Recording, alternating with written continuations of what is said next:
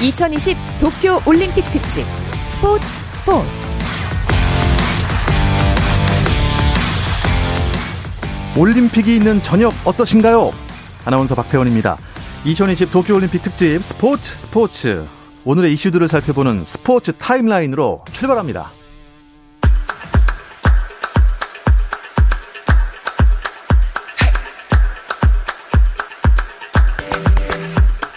도쿄올림픽 남자 기계체조 도마에서 신재환이 2012년 양학선 이후 9년 만에 금메달을 획득했습니다.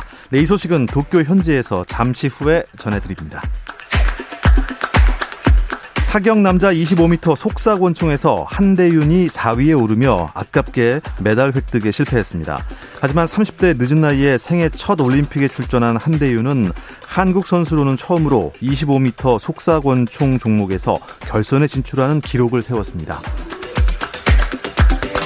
남자 탁구 대표팀이 2020 도쿄올림픽 단체전 8강에서 브라질을 3대 0으로 완파하고 준결승에 진출했습니다. 여자 탁구 대표팀도 단체전 16강전에서 폴란드에 3대 0으로 이기고 8강에 올라 내일 오전 16강전에서 호주를 완파한 독일과 준결승 진출 티켓을 두고 격돌합니다. 한국 여자 핸드볼이 앙골라와의 경기에서 극적 무승부로 2020 도쿄올림픽 8강 진출 불씨를 살렸습니다. 우리나라는 핸드볼 여자부 조별리그 A조 5차전에서 앙골라와 31대 31로 비겼고 1승 1무 3패가 된 한국은 다른 팀들의 경기 결과에 따라 8강 진출 여부가 가려집니다. 한국 다이빙 간판인 우하람이 다이빙 남자 3m 스프링보드 예선에서 6차 시기 합계 452.45점을 획득하며 29명 중 5위를 차지했습니다. 한국 다이빙 사상 첫 올림픽 메달에 도전하는 우하람은 내일 오전에 열리는 준결승에서 상위 12명 안에 들면 같은 날 오후에 시작되는 결승에 진출할 수 있습니다. 올림픽 중압감으로 멘탈 상태가 완전히 무너져 여러 종목을 기권한 체조 여왕 시몬 바일스가 마지막 종목인 평균대를 뜁니다.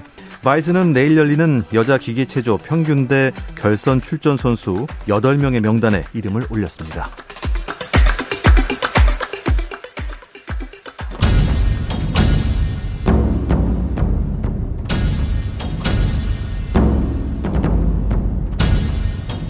KBS 라디오 2020 도쿄올림픽 특별 생방송.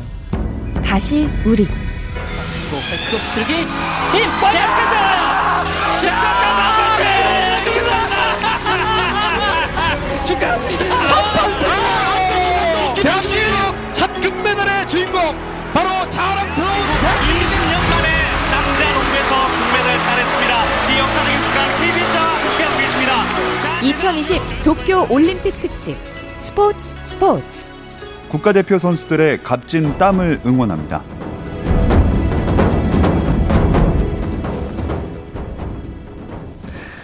네, 도쿄올림픽 현장에서 전하는 올림픽 이야기. 여기는 도쿄 올림픽 현장입니다로 시작해 보겠습니다.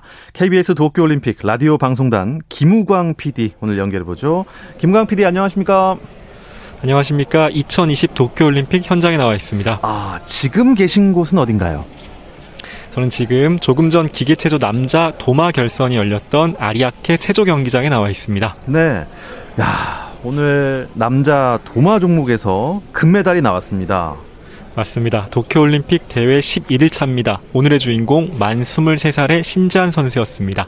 조금 전 이곳 아리아케 체조 경기장에서 열린 기계체조 남자 도마 결선에서 1차, 2차 시기 평균 14.783점으로 참가자 8명 중에 1위를 차지하며 금메달을 목에 걸었습니다. 신지한 선수 오늘 여섯 번째로 출전했습니다. 바로 이어 출전한 러시아 올림픽위원회 데니스 아빌라진 선수가 신지한 선수와 같은 평균 14.783점을 기록했습니다. 점수판에 점수 동일한 점수가 뜨는 순간 어, 굉장히 큰 함성이 나왔었는데요. 어, 승패를 가른 건 난도였습니다. 아빌라진 선수는 난도 5.6점에 도전했고요. 신지한 선수는 난도 6점으로 조금 더 높았습니다. 그 결과 신지한 선수가 금메달을 손에 넣었습니다. 신지한 선수 우리 기계체조의 비밀 병기로 불렸습니다. 이로써 9년 전 2012년 런던 대회 도마에서 양학선 선수가 정상에 오른 데 이어 한국 체조 올림픽 사상 두 번째 금메달이 조금 전 나왔습니다. 예, 뭐 명실상부 대한민국은 이제 도마 강국이에요. 어제는 맞습니다. 예, 여서정 선수가 한국 여자 체조 사상 처음으로 메달을 획득한 거죠. 연이어 좋은 그 좋은 점수들이 나왔는데요. 여자 체조 도마에서 여서정 선수가 여서정 기술로 동메달을 따냈습니다. 여자 체조 선수로는 처음으로 올림픽 시상대에 섰고요. 아버지 영웅철 선수에 이어 최초의 부녀 메달리스트가 됐습니다. 절대 강자였던 시몰 바일, 시몬 바일스 선수 심리적 압박으로 기권한 가운데 여서정 선수는 1차 시기에 고난도 연기로 승부를 걸었습니다. 자신의 이름을 딴 난도 6.2점의 여서정 기술을 완벽, 완벽에 가깝게 선사했고요. 어, 출전 선수 중 가장 높은 15.333점을 받았습니다. 2차 시기엔 비교적 쉬운 난도 5.4점의 유리첸코 기술을 시도했는데요. 착지의 실수가 있었습니다. 그 결과 7위에 해당하는 14점, 14.133점에 그쳤고요. 어, 아쉬웠던 거는 그간 실수가 거의 없던 기술이었습니다. 그래서 또 아쉬움이 컸는데요. 결국 평균 점수에서 3위에 올라 동메달을 거머쥐었습니다. 한국 체조 이번 도쿄올림픽 전까지 금메달 1개, 은메달 4개, 동메달 4개로 총 9개의 메달을 획득했는데요. 모두 남자 기계체조에서 나온 메달이었습니다. 조금 전 신지한 선수가 금메달을 하나 더 추가했고요. 대한민국의 첫 번째 여자 올림픽 체조 메달을 남긴 여서정 선수, 올해 18, 19살입니다. 어제 동메달 확보 후 목소리 직접 들어보시겠습니다. 진짜 정말 딸 줄 몰랐는데 따게 돼서 너무 기쁜 것 같아요. 어, 아빠 그동안 너무 응원 많이 해주고 기다려줘서 너무 고맙고 앞으로도 열심히 지켜봐줬으면 좋겠다고. 네, 여서정 선수 목소리를 이렇게 직접 들어본 건 전 처음인데요. 아우, 어제 그 감동이 오늘도 느껴지는 것 같습니다. 네. 아, 육상 얘기를 좀 안 해볼 수가 없는 게 육상에서 결선 진출이 얼마 만에 한 겁니까? 게다가 한국 신기록까지 나왔다면서요. 맞습니다. 우상혁 선수였는데요. 대한민국 육상 역사를 새로 쓰고 있습니다. 어제 열린 육상 남자 높이뛰기 결승에서 2m 35를 넘었습니다. 1997년 이진택 선수가 세운 2m 34를 무려 24년 만에 갈아치웠습니다. 한국 신기록 세웠고요. 최종 4위를 기록했습니다. 이진택 선수 8살 때 택시 바퀴 오른발이 깔리는 사고를 당했습니다. 오른발이 왼발보다 조금 작습니다. 키는 188cm, 높이뛰기 선수 중에는 비교적 작은 편에 속합니다. 경기 종료 후 이런 말을 남겼습니다. 처음에는 양발의 밸런스가 맞지 않아 균형감을 유지하는데 어려움을 겪었다. 하지만 이제는 짝발이 문제가 되지 않는다. 작은 키로도 성공한 선수가 많다. 노력은 배반하지 않는다. 라고 말하면서 3년 뒤 열리는 파리올림픽에서 금메달에 도전하겠다. 이런 각오를 전하기도 했습니다. 어제 경기에서 관객들에게 호응을 유도하는 모습, 경례하는 모습까지 모두 화제가 됐는데요. 어제 경기 후 자신감 넘치는 우상혁 선수의 목소리 직접 들어보시겠습니다. 이건 진짜 말로 표현할 수 없을 정도로 제가 이게 맞나? 이 투에 235가 맞아? 꿈이야? 코치님하고 코치 이 꿈이에요? 했던 것 같아요. 메달만 바라봤지만 이제는 파리 올림픽에서는 강력한 우승 후보가 될 것 같습니다. 와, 멋있습니다. 파리올림픽 강력한 우승 후보 우상혁 선수. 그동안 저희도 열심히 응원하겠습니다. 배드민턴 여자 복식 동메달 결정전도 눈길을 끌었습니다. 우리 선수들끼리 어떻게 보면 우정의 대결이었나요? 네, 오늘 오전이었습니다. 도쿄 무사시노노모리 종합 스포츠 플라자에서 한국 선수, 선수들이 맞대결한 배드민턴 여자 복식 경기가 열렸습니다. 동메달 결정전이었는데요. 김소영, 공희용 조가 이소희, 신승찬조를 꺾고 동메달을 획득했습니다. 4명 선수 절친으로 알려져 있습니다. 선수촌에서 방 두 개짜리 같은 숙소를 썼습니다. 밥도 같이 먹고 잠도 같이 잤습니다. 오늘 아침도 같이 먹으면서 좋아하는 드라마 얘기 나누고 주연 배우인 송강 배우 얘기를 한참 나눴다고 하는데요. 한국 선수들끼리 붙은 동메달전 누군가는 이기고 누군가는 질 수밖에 없는 잔혹한 매치였습니다. 절친한 사이인 만큼 경기 종료 후 서로가 서로를 끌어안고 미안해하며 울먹이기도 했는데요. 경기가 끝나고 뭐 하고 싶냐고 물어봤는데요. 신승찬 선수 술이라고 짧게 대답했습니다. 이소희 선수를 데리고 2박 3일 달려야겠다 이런 계획을 내놓기도 했습니다. 예, 아, 아무튼 좋은 결과 있어서 어, 정말 다행입니다. 네, 아, 그리고 어, 술이라고 말씀하신 것만큼 또 회포도 잘 풀고 오시길 바, 바랍니다. 자, 오늘 오전에 있었던 여자 배구 조별리그 마지막 경기 보고 오셨다면서요? 맞습니다. 김연경 선수의 멋진 경기 오늘 또 나왔고요. 오늘 우리 여자 배구 대표팀 세르비아와의 조별기, 조별리그 마지막 경기에서 안타깝게 패했습니다. 하지만 8강 진출 은 확정이 됐고요. A조 3위로 8강 무대에 진출했습니다. 오늘 도쿄 아리아케 아리나에서 열린 A조에선 5차전 세트 스코어 0대 3으로 패했습니다. 이로써 한국은 3승 2패, 승점 7점을 기록했습니다. 브라질, 세르비아에 이어 3위로 조별리그를 마쳤고요. 지난 주말 화제가 됐던 일본전에 승리하며 8강 진출을 확정한 우리 선수들. 오늘 경기에선 조금 전력 점검, 주전, 주전 선수들의 체력, 체력 안배 이런 것에 초점을 맞추는 모습이었습니다.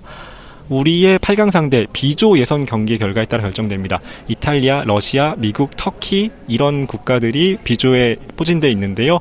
현재 이탈리아와 터키로 우리 상대가 좁혀진 상태입니다. 둘 중에 하나 8강전에서 맞붙게 됐고요. 오늘 경기 종료 후 김영경 선수에게 어떤 팀과 맞붙으면 수월할 것 같은지 또 어떤 팀은 조금 피하고 싶은지를 물어봤는데요. 김영경 선수의 목소리로 직접 확인해 보겠습니다.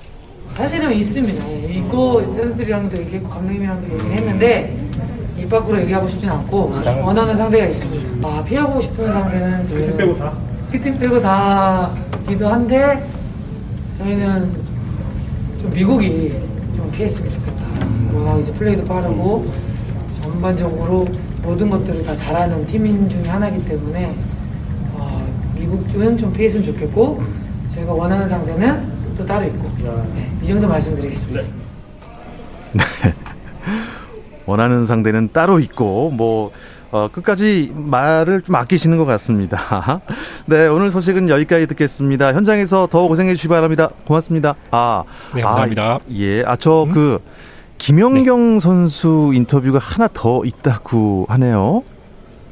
네, 김연경 선수가 네. 그 이번 선수초 선수단 여자 주장이기도 합니다. 그래서 배구단뿐만 아니라 이번 올림픽에 참가한 다른 선수들, 다른 종목의 선수들에게도 응원, 격려의 말을 남겼는데요. 한번 직접 들어보시겠습니다. 선수단 여자 주장이시잖아요. 네. 배구 종목 말고 다른 이제 종목의 선수들에게 혹시 한마디 해주세요. 사실 이번에 올림픽은 좀 쉽지 않은 올림픽이었던 것 같아요. 지금 코로나로 인해서 저희가 뭐 훈련 선수에서 뭐 경기장 이렇게 왔다 갔다 하기 때문에 또 준비 과정도 되게 힘들었을 것 같고 그렇기 때문에 뭐 좋은 결과를 가지고 가시는 분들도 있지만 안 가지고 가시는 분들도 어, 정말 최선을 다해서 준비를 했기 때문에 그런 분들도 많이 응원해 주시고 너무 또 관심 받는 어, 종목이나 어, 선수 말고도 좀 그렇지 못하는 어, 종목의 선수들도 많이 관심 가져주셨습니다. 아, 예. 어, 하마터면 이 또 좋은 말을 못 듣고 마칠 뻔했습니다. 아유, 사과드리겠습니다. 아, 정말 오늘 소식 정말 잘 들었습니다. 김구광 PD 고맙습니다. 감사합니다. 네, 여기는 도쿄올림픽 현장입니다. 지금까지 KBS 도쿄올림픽 라디오 방송단 김우광 PD였습니다. 감동의 순간을 즐기는 시간. 스포츠, 스포츠! 박태원 아나운서와 함께합니다.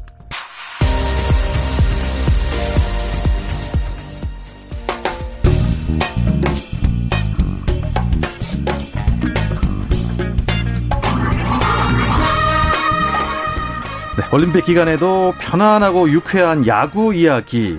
정세영, 이혜진의 야구 한 잔은 계속됩니다. 문화일보 정세영 기자, 스포츠월드의 이혜진 기자와 함께하겠습니다. 안녕하세요. 안녕하십니까. 어서 오십시오. 사실 이 KBO 리그가 잠깐 쉬고 있을 때 네. 올림픽 야구 하나 가지고 어, 우리가 뭘 얘기를 끌어갈 수 있을까 심심하지 않을까 했는데 어우 전혀 이거 너무 재밌습니다. 네, 들었다 놨다. 들었다 놨다. 맞습니다. 뭐 첫 경기는 아주 어렵게 이겼고요. 네. 두 번째 경기는 좀 예, 아쉬워 아쉽게 됐고 네. 세 번째 경기도 더 어렵게 이기고 겨우 쫄깃쫄깃했죠. 겨우 오늘 네, 맞습니다. 아, 이거 좀 설명을 좀 부탁드립니다. 어떻게 된 겁니까, 이거? 일단, 어, 많은 분들이 저랑 얘기, 저한테 물어보는 게, 아, 고구마 한 100개 먹은 것 같다. 네. 아, 대표팀 경기를 보면. 그래서 좀, 좀 물을 안 줘요. 데 네, 오늘은 그런데 김경문 감독이 이끄는 우리 대표팀 오늘 이스라엘과 녹아웃 스테이지 2라운드 경기를 했는데 11대 1 모처럼 점수가 팡팡 터졌고요. 7회 콜드 게임으로 눌렀습니다. 어, 일단 오늘 승리로 대표팀은 4일 오후에 열리는 준결승전에 진출을 했고요. 어, 오늘 경기가 뭐지 왜 7회까지냐? 이게 콜드 게임 규정을 보면요. 5회 이후 15점, 7회 이후 10점 차로 앞섰을 때 음. 콜드 게임이 선언되는데 대표팀은 7회 10점 요건을 채웠습니다. 아, 일단 뭐 어제 경기를 좀 얘기를 해야 되는데 어제 진짜 정말 경기 내내 보면서 가슴을 좀 졸이면서 봤는데 마지막에 짜릿한 뒤집기가 나오면서 승리를 따냈고 그러면서 선수들이 자신감이 생긴 것 같아요. 음, 그래서 오늘 초반부터 예. 어, 활발하게 이스라엘 마운드를 공략했고 오늘 7회 말이 끝나기도 전에 18개의 안타가 터졌거든요. 11득점. 예, 모처럼 좀 시원한 사이다 같은 음. 공격력을 선보였습니다. 아니, 어제 도미니카 공화국한테는요. 사실 진짜 야구는 9회 말 아, 이후까지 봐야 된다. 뭐. 근데 꼭 그래야 됐습니다. 어, 3대 1로 끌려가다가 9회 말에 뒤집어서 역전승을 해서 참 다행이고 어떻게 보면 또 그 전화 위복으로 오늘 방망이가 잘 터져준 것 같은데 아니. 처음부터 오늘처럼 하지 그랬어요. 아 물론 뭐 잘하고 싶은 마음이야 선수들 뭐 다 똑같을 텐데요. 오늘 이스라엘전에서 장단 18개의 안타를 터트리며 좀 손쉽게 흐름을 가져왔지만 앞선 3경기를 보면 타격감이 좀 올라오지 않은 모습이었습니다. 평가전에서 보였던 모습과 좀 크게 다르지 않아 보였는데요. 김경문 감독이 가장 걱정했던 부분 중 하나가 바로 실전 공백이었는데 이 부분이 좀 드러나지 않았나 생각이 들고요. 또 KBO 음. 리그와 또 스트라이크 존이 좀 다르거든요. 이 부분도 좀 영향을 미치지 않았나 이렇게 생각을 합니다. 저는 좀 쓴소리 스트라이크 존이 달라요? 좀 달라요. 이 아마추어 심판들이 좀 보기 때문에 네. 좌우 높낮이가 심판마다 좀 이제 좀 아. 다릅니다. 차이가 좀 있다고 하더라고요. 그래서 그래요? 대표팀 경기를 보시면 선수들이 고개를 갸웃갸웃하는 장면이 상당히 많은데 그게 이제 우리 리그하고는 좀 많이 다른. 높낮이가 좀 높은.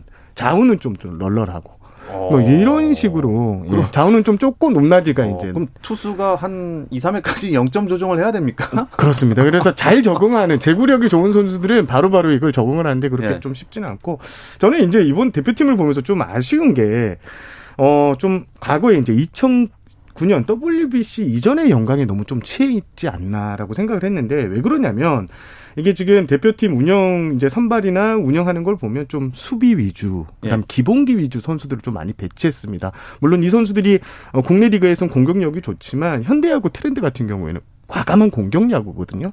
결국 잽과 스트레이트를 계속 날리면서 상대 마운드를 이렇게 쳐야 되는데 네. 뭔가 기다리고 이런 느낌을 봤을 때 과거에는 이게 통했습니다. 2009년 이럴 때는 상대가 강하다고 생각하니까 우린 지키는 야구를 좀 하자 했는데 음. 지금은 현대 야구 트렌드가 엄청나게 달라졌고요. 그리고 지금 경기가 있는 요코하마 스타디움 같은 경우에는 타자 친화 구장입니다. 무조건 치면 넘어가는 경기가 어. 많거든요. 그런 점에서 우리가 좀 제대로 대처를 좀 못하지 않았나 이런 어. 생각도 좀 해봤습니다. 미국전 패배도 뭐 그런 건가요? 좀 어느 정도의 그런 게 있죠. 음. 예. 그럼 미국한테도 충분히 승산이 있을 수 있는 거겠죠? 그렇죠. 아무래도 이제 분위기가 그때와 지금은 또 다르기 때문에 네. 뭐 언제든지 또 우리 타자들이 또 해줄 수 있으리라 생각을 합니다. 수비 위주의 어, 기본기 위주의 선발을 네. 했고 좀 경기 운영 방식도 공격적이지 못했다. 뭔가 뒤를 기다리는 아, 이런 기다리는 예. 무조건 치고 달려라. 이게 요즘 자구인가요? 오늘 같은 경기가 딱 좋은 예, 대표팀의 어. 이상향 그렇군요. 어, 이제 뭐 타선에 대해서는 어떻습니까? 뭐 불안할 필요 없습니까? 아, 일단은, 일단은 이스라엘전에서 활발, 활발한 좀 공격력을 펼치면서 전반적으로 좀 컨디션이 올라온 듯한 모습입니다. 뭐 일례로 강백호 선수 같은 경우에는 4개의 안타를 때려내기도 했습니다. 아무래도 좀 젊은 선수들이 많잖아요. 이런 것들이 좀 멘탈적인 부분에서도 긍정적인 영향을 미치지 않을까 좀 싶습니다. 다만 앞으로 만나게 될 상대들은 더 강한 투수들일 음. 텐데요. 상대에 대한 보다 좀 치밀한 분석도 좀 필요하다는 음. 생각이 들더라고요. 일례로 뭐 도미니카 공항 선발 투수 같은 경우에는 한국 타선에 좌타자가 많다는 점을 인지하고 좌타자 바깥쪽으로 집요하게 공략하는 음. 모습이었거든요. 우리도 이런 식의 좀 대응이 필요하지 않나라는 음. 생각이 들었습니다. 저도 예진 기자 말에 동의하는 게 이제 좀 더 지켜봐야 될 것 같습니다. 지금 저희가 준결승에서 만날 상대가 미국 이제 혹은 일본 투수들인데 레벨이 한 단계가 높아요. 오늘 이스라엘 투수 같은 경우에는 좀 상대적으로 레벨이 좀 떨어지는 투수였거든요. 그래서 좀 쉽게 공략한 감이 있는데 미국하고 일본 같은 경우에 특히 일본 같은 경우에 투수력이 빵빵하기 때문에 조금은 좀 지켜봐야 된다. 신중한 입장을 취하고 싶습니다. 아, 뭐 일본 투수, 미국 투수 잘 던지지만 우리나라 젊은 투수들 야, 이제 20대 초반인데 이게 뭔가 좀 멘탈이 강하다고 해야 되나요? 대표팀에 이제 합류한 신인 투수 두 명, 김진욱 선수, 이의리 선수 있는데, 그러니까요. 아 일단 김진욱 선수 같은 경우에는 지난달 31일 미국전에서 이제 데뷔전, 성인 무대 데뷔전이었는데 어, 10개의 공으로 두 명의 두 명의 타자를 모두 삼진 처리하는 이런 눈도장을 확실히 받는 피칭을 선보였고 또 이유리 선수는 어제 도미니카전에서 선발 투수로 나섰는데 5이닝 3실점 어떻게 보면 어, 좀 부진한 거 아니야 했는데 삼진은 무려 9개나 잡았거든요. 어... 어, 도미니카 타선이 그래도 마이너리그 중심 타선들이라서 네. 좀 만만치 않았는데 인상적인 활약을 펼쳤습니다. 사실 이 두 자완 투수들이 우리 대표팀이 지금 문제가 김광현, 류현진, 양현종 선수가 빠지면 자완 에이스가 없다는 점이었는데 일단 두, 두 투수가 성인 문제 재비전을 제대로 잘 치렀다 음. 이렇게 평가하고 싶습니다. 저는 김민우 선수의 활약도 되게 인상적으로 봤는데요. 뭐 미국과의 조별리그 경기에서도 9원 등판에서 1과 3분의 2이닝 무실점을 기록했고요.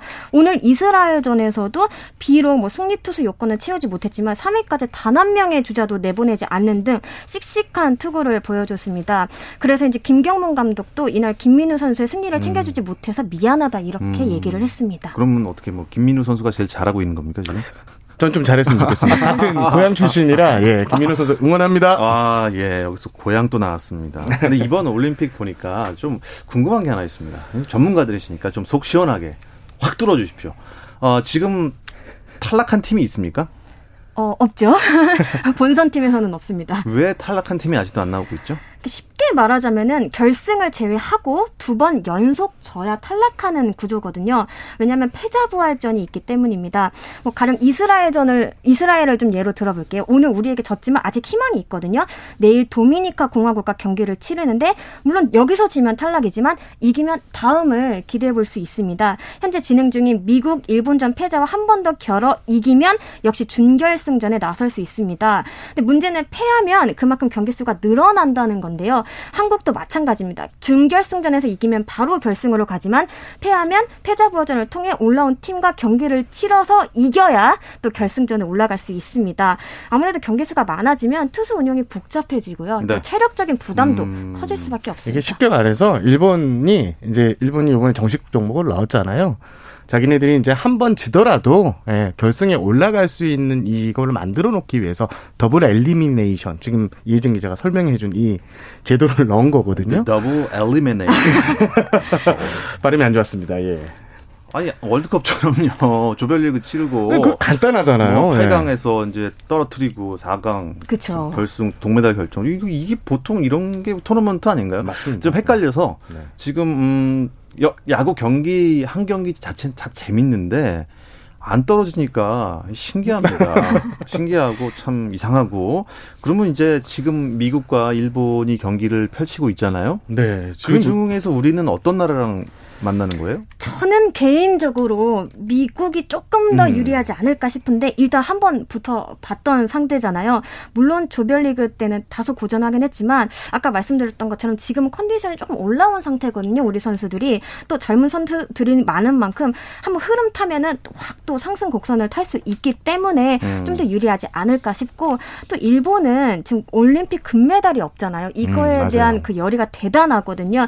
지금 기세라면은 뭐 그래도 뭐 어. 미국이든 일본이든 다 이길 수 있지 않을까 뭐 이런 또 희망적인 얘기도 전해드립니다. 그런데 지금 그, 그런데, 미국이 그런데 말입니다. 예, 지금 준결 저 지금 승자승 경기를 지금 치르고 있는데요.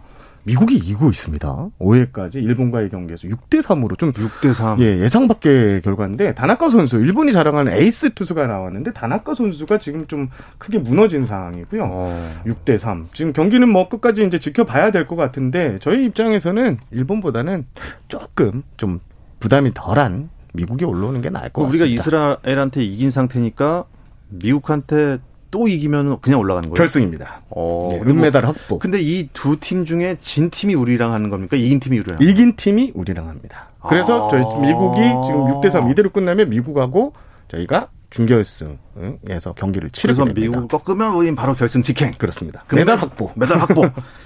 아유, 참. 꼭 희망으로 갑니다, 저는. 네, 예, 희망으로 갑니다. 예. 아, 우리가 이제 이렇게 올림픽에 열심히 집중을 하고 있는 사이에 또 KBO 리그 내에서는 또 여러 가지 발빠르게 움직이고 있다는 첩보를 받았어요. 네, 일단 7월에만 4건의 트레이드가 성사가 됐는데요. 가장 최근은 롯데와 KT의 트레이드였습니다.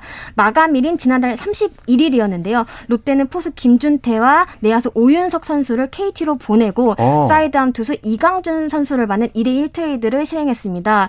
앞서 7월 27일엔 LG와 키움이 정찬헌 선수와 서건창 선수를 맞교환하는 트레이드를 단행했는데요. 서로 취약한 부분을 보강한 트레이드로 제법 잔뼈가 굵은 이 베테랑들이 유니폼을 바꿔 입었다는 점에서 큰 관심을 끌었습니다. 서건창 선수의 경우 12년 만에 친정팀으로 돌아가게 됐는데요. 이러한 요소들이 후반기 레이스에 어떤 영향을 끼칠지 굉장히 좀 관심 있게 지켜볼 만할 것 같습니다. 제가 짧게 좀 덧붙이면 7월에 4건의 트레이드가 있었는데 이게 지금 2000년 이후에 7월에 최다 트레이드라고요. 아, 그렇습니까? 평균적으로 두 건의 트레이드가 있었는데 올해는 어, 네 건의 뭐 굵직한 트레이드는 없었지만 네 건의 트레이드 뭔가 구단들이 조금씩 이제 마인드를 바꿔가지고 이제 전력 보강이나 유망주 수혈을 한다 이렇게 좀 보시면 될 것 같습니다. 그 서건창 선수가 활약은 히어로즈에서 오래 했잖아요. 그렇죠. 히어로즈에서 그렇게 독특한 타격폼으로 잘 치는 선수가 그렇죠. 지금 네. 상위 랭크되어 있는 LG에 가서 그 방망이에 힘을 보태준다면 이거 좀 달라질 수 있을 것 같습니다. 그렇습니다. 2루 자리가 LG가 참 고민이었는데 정지현 선수가 조금 아쉬운 모습을 보여서 뭐 정근우 선수도 데려와 보고 했는데 잘 풀리지는 않았거든요. 서건창 선수 뭐 차명석 단장은 일단 우리 부족한 부분 채웠다 음. 이렇게 평가를 하고 있습니다. 서건창 선수가 지금 등번호가 14번이잖아요. 네. 음, LG 가서도 그 번호를 유지한다고 하는데 네. LG의 14번 선수가 누구죠? 신민재 선수입니다. 아. 내야수 신민재 선수인데 예. 예. 일단 신민재 선수가 어, 선배가 왔으니까 예, 내놓겠습니다라고 했습니다. 그런데 이게 추신수 선수가 이제 이태양 선수에게 3천만 원 상당의 고가의 시계를 선물하면서 그쵸, 번호 우리. 리그에서는 음. 이제 번호를 받았을 때 선물을 하는 관례가 이제 좀 생기게 됐는데 지금 서건창 선수가 상당히 고민하고 있다고 합니다. 그래서 원래는 밥 한 끼 사면서 고마워 했는데 지금은 어, 뭘 줘야 되는데 어떤 걸 줘야 될지. 아. 그래서 뭐 시계처럼 고가 물품은 아니더라도 어느 정도 선수가 꼭 필요한 물건을 사주겠, 해 사주겠다라는 게 서정, 서건창 선수의 지금 네, 각오 아닌 각오입니다. 추신수 선수가 이 좋은 관례를 만든 건지 어.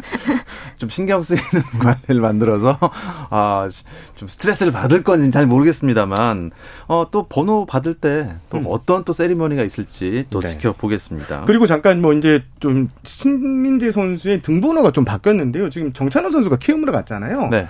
그러니까 11번이 정찬호 선수 번호였는데 이게 함덕주 선수에게 갔고요. 또 신민재 선수는 함덕주가 달고 있던 53번을 이렇게 물려받게 됐습니다. 아 그럼 14번은 주인이 없었었나요? 서건창 선수 가 갖고 가고 신민재 선수의 번호. 아, 그렇게 이렇게 네, 예. 돌아가는 좀 교통 정리가 거죠. 교통 정리가 예, 아 복잡합니다. 요즘 그러니까 프로야구 구단들은 어떻게 지내고 있어요? 뭐 일종의 썸머리그 아니냐 뭐 이런 말들 많이 하시더라고요. 자체적으로 훈련을 하거나 창백전을 갖기도 하고요. 또 타 구단과 연습 경기를 치르면서 재정비하는 모습입니다. 또 그동안 좀 몸 상태가 좋지 않았던 선수들은 이 기회에 충분한 휴식을 치르면서 좀 컨디션을 끌어올리기도 하고 있습니다. 뭐 키움 같은 경우에는 아예 스케줄표에 치료 및 웨이트 시간을 이렇게 따로 두고 음. 있더라고요. 또 뭐 팔꿈치가 좋지 않았던 추신수 선수 같은 경우에는 치료차 미국으로 갔다가 돌아오기도 했습니다. 네. 근데 리그가 이제 올림픽 끝나고 재개되면 음. 어 연장전이 없다면서요? 네, 이게 좀 리그가 이제 코로나 19 사태로 조기 중단이 되면서 좀 후반기 리그 일정이 좀 빡빡하게 운영될 거라고 이제 KBO는 보고 있는데요. 일단 어, 후반기에는 아예 연장전을 치르지 않고 무승부. 예. 과거에는 이제 10시 반이 지나거나 경기 시간이 4시간이 지나면 세 이닝에 못 들어갔었는데 이게 이제 연장전은 아예 음, 없어지는 거죠. 연장전이 아예 없어지고. 또 7, 8월에는 더블 헤더를 원래 치르지 않거든요. 네. 하지만 일정 소화를 위해서 8월 25일부터 더블 헤더 경기를 편성하기로 아, 했습니다. 그렇군요. 9회 말이면 끝입니까? 이제 무조건? 그렇습니다. 그리고 포스트 시즌 일정도 좀 줄어든다고 하던데 이건 어떻게 되나요? 네, 준 플레이오프와 플레이오프를 현행 5전 3선승제에서 3전 2선승제로 변경을 아, 했습니다. 줄이는구나. 네, 1986년 도입 이후 처음이라고 하네요. 또한 지난해와 마찬가지로 포스트 시즌은 1차전부터 고척 스카이돔에서 중립 경기를 치르기도 했습니다. 아무래도 좀 변수가 커진 상황에서 좀 144경기 정규리그 레이스를 완주하겠다는 의지가 드러나는 대목인데요. 일각에서는 좀 성급한 리그 중단 등으로 인한 결과가 아니냐면서 좀 아쉬운 목소리를 내기도 했습니다. 그렇군요. 아, 다음 주 이 시간은 월요일이니까 올림픽 끝났을 때네요. 아, 결과가 나오겠죠. 예, 네. 야구에서 금메달을 꼭 목에 걸었으면 하는 바람이 있습니다. 네, 오늘 문화일보 정세영 기자, 스포츠월드 이혜진 기자와는 여기서 인사 나누겠습니다. 두 분 고맙습니다. 감사합니다. 네, 내일도 올림픽 소식 다양하게 준비해서 돌아오겠습니다. 저녁 8시 30분입니다. 박태원의 스포츠 스포츠.